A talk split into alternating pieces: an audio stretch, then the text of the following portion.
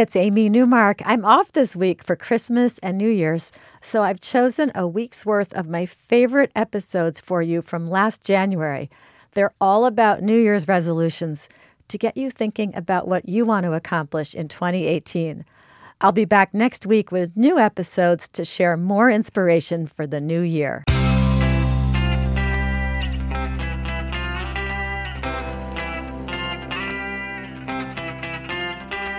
Changing your life one story at a time. This is the Chicken Soup for the Soul podcast with editor in chief, Amy Newmark. Hey, it's Amy Newmark with your daily dose of Chicken Soup for the Soul inspiration to make you simply happy.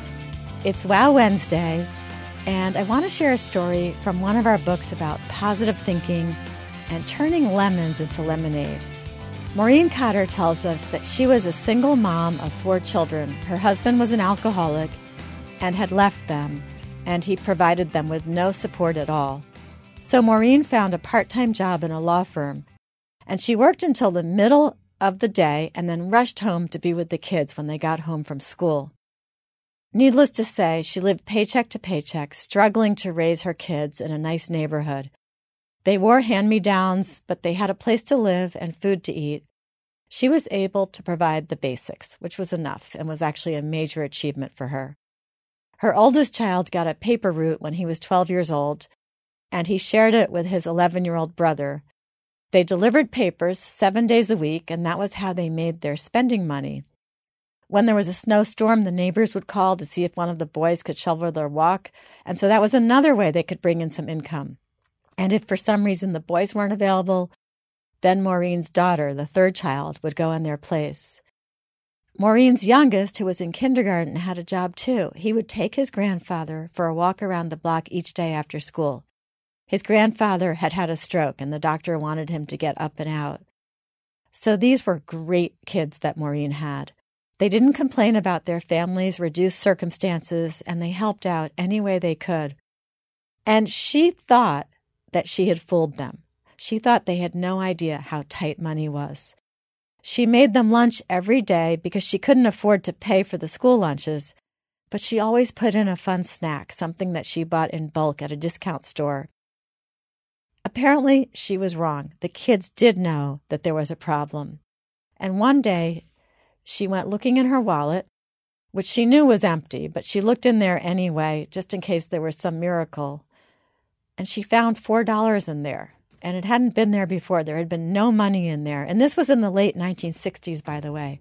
So finding $4 was more like finding $20 today. She couldn't imagine how she could have forgotten that money, but she shrugged it off until it happened again and again she shrugged it off, wondering why she was becoming so forgetful. And then it happened again, and she came upon the kids standing by her purse and whispering. Now, they had a very strict rule in their house that no one was to touch her purse. But she watched secretly, and she discovered four sneaky little angels putting their hard earned money right into her wallet. She waited a day and then she said something about having found unexpected money in her purse. And no one said a word. Maureen says she almost admired them more for their ability to keep the secret than she admired them for unselfishly sharing the money that they had earned. She says she still wishes she could have provided more for them growing up. But the whole situation was a blessing in disguise. Her four children grew up to be confident, responsible, and caring adults.